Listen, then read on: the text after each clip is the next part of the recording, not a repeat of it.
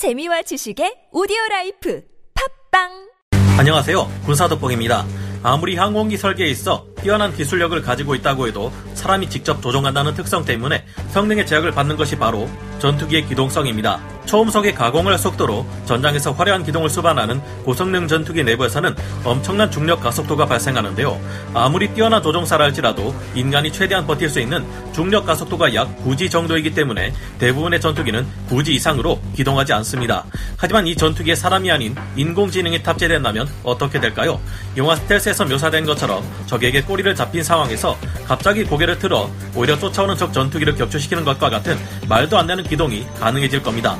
영화 터미네이터 시리즈에서는 AI인 스카이넷에 의해 인류가 멸망 직전에 이르기도 하며 인공지능의 지휘를 받는 기계 군단들은 너무나 손쉽게 인간 저항군들을 압도하는 것을 볼 수 있었죠. 무서운 장면들이었지만 실제로도 AI들은 인간의 능력을 가볍게 뛰어넘는 모습을 보여줍니다. 약 인공지능의 하나인 AI 팔코는 미국의 다파가 만들어낸 전투기 조종하는 인공지능으로 F-16의 현역 파일럿들과 대결해 단 한 번도 패배하지 않는 무서운 능력을 보여주었죠. 그런데 이처럼 무시무시한 전투기의 인공지능 공중교전 기술을 우리 대한민국에서도 개발하고 있습니다.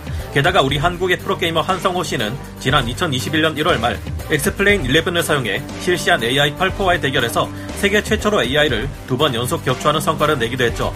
우리 한국이 세계 최고 수준의 공중교전 인공지능을 만들어내고 이 같은 선수들과 조종사들의 지속적인 피드백을 받게 된다면 무슨 일이 일어날까요? 지금부터 알아보겠습니다. 전문가는 아니지만 해당 분야의 정보를 조사 정리했습니다. 본의 아니게 틀린 부분이 있을 수 있다는 점 양해해 주시면 감사하겠습니다. 인간 베테랑 조종사들을 압도했던 AI-8포의 무서운 전투력, 현재의 무인기들은 군사적 목적으로 실제 전장에 투입되어 활발하게 작전을 수행하며 지상 타격 및 감시 정찰 임무를 성공적으로 수행하고 있습니다. 하지만 미래 무인기는 현재 운용 가능한 범위를 훨씬 뛰어넘어 다양한 역할을 수행할 것으로 보입니다. 미군은 현재 개발 및 운용되고 있는 다양한 무인기 말고도 고도의 성능을 가진 유인 전투기인 F-16을 무인화해 운용할 수 있는 단계까지 이르렀는데요.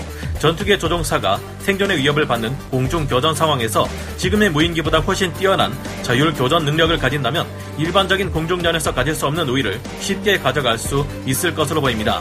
이 때문에 다수의 무인기와 유인 전투기의 지휘를 받아 작 전을 수행하는 멈티 개념은 앞으로 나오게 될 군사 강대국들의 6세대 전투기 운용 개념에 있어서 가장 큰 특징 중 하나가 될 것으로 보입니다.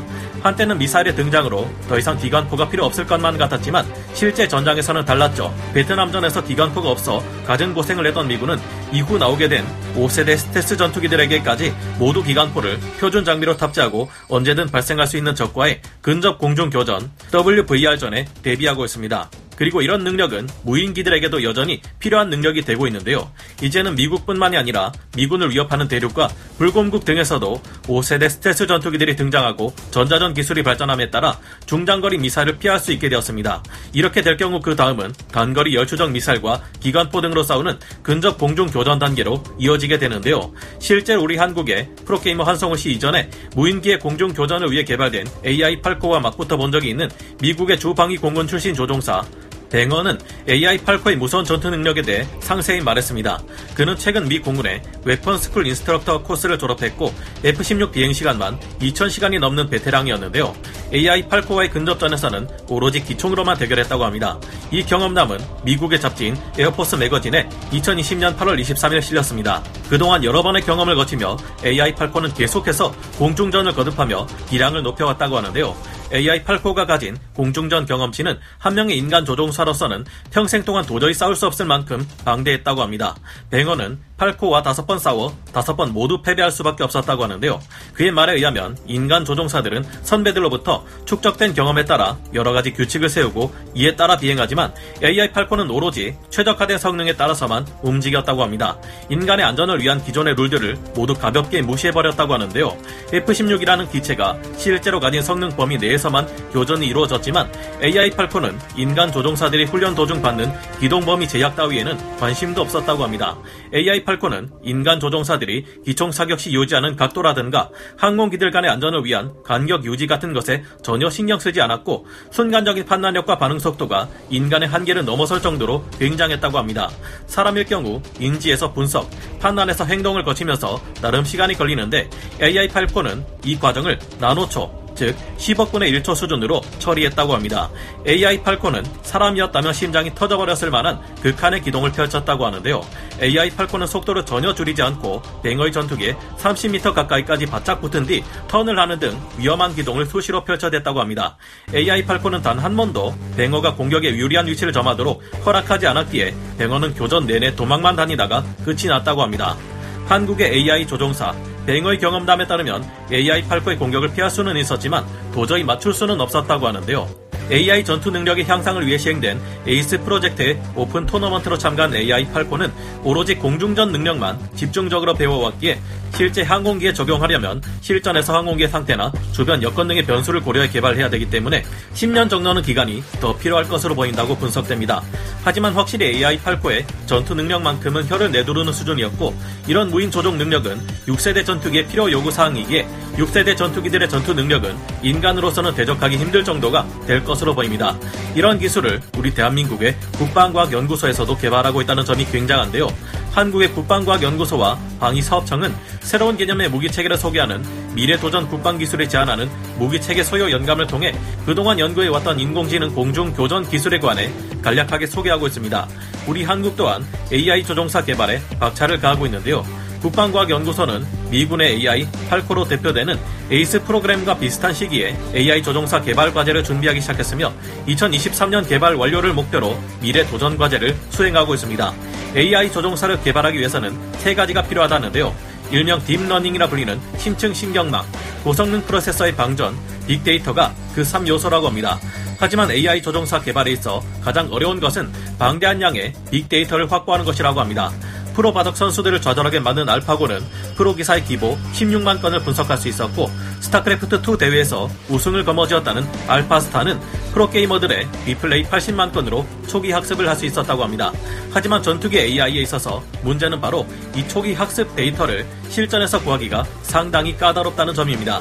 실전 경험이 많지도 않은 우리나라에서 실제 전투기 간의 공중전에서 AI 조종사를 만드는 데 필요한 엄청난 데이터를 구하는 것은 어려운 일이라는 것이 문제였는데요.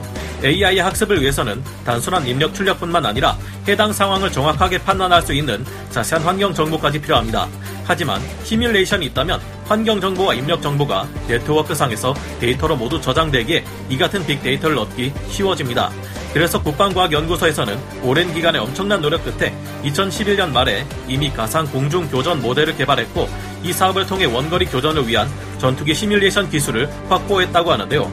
국방과학연구소는 AI 조종사 개발 과제를 통해 전투기 간의 근접 공중 교전인 dogfight를 위한 시뮬레이션 기술을 추가 확보할 계획이라고 합니다. 국방과학연구소는 공군사관학교의 도움을 받아 dogfight에 필요한 모든 기본 전투기 기동, BFM과 공중전 기동, ACM 교리를 컴퓨터가 이해할 수 있는 규칙으로 변경해 입력하고 있다고 합니다. 이렇게 확보한 규칙 기반 인공지능을 전문 교관으로 다양한 상황에서 교전 데이터를 대량 생산하고 이 데이터로 학습시켜 AI 조종사를 개발할 방침이라고 하는데요. 우리 한국에서는 세계 최초로 AI 8코를 이겼던 프로게이머 한성호 씨가 나오기도 했던 만큼 이런 분들의 수많은 피드백이 끊임없이 적용된다면 세계 최강의 AI 조종사가 탄생할지도 모른다는 기대감도 듭니다. 다른 건 몰라도 프로게이머 분 야에서 한국은 누구도 따라올 수 없는 절대적인 우위를 항상 놓지 않고 있으니 말이죠. 우리나라 또한 미국처럼 아직까지 실전에서 AI 조종사가 활약할 수 있으려면 많은 연구 개발과 시행착오가 필요할 겁니다. 하지만 만약 AI 조종사의 개발이 성공적으로 이루어진다면 전술상 많은 이익을 볼 수 있을 것이 예상됩니다. 앞으로 나올 블록3 KF-21에 이런 인공지능 AI 조종사 시스템을 구현한다면 6세대 전투기까지는 아니더라도 KF-21은 거의 5.5세대 전투기에 준하는 엄청난 전투기로 성장하게 될지도 모르죠.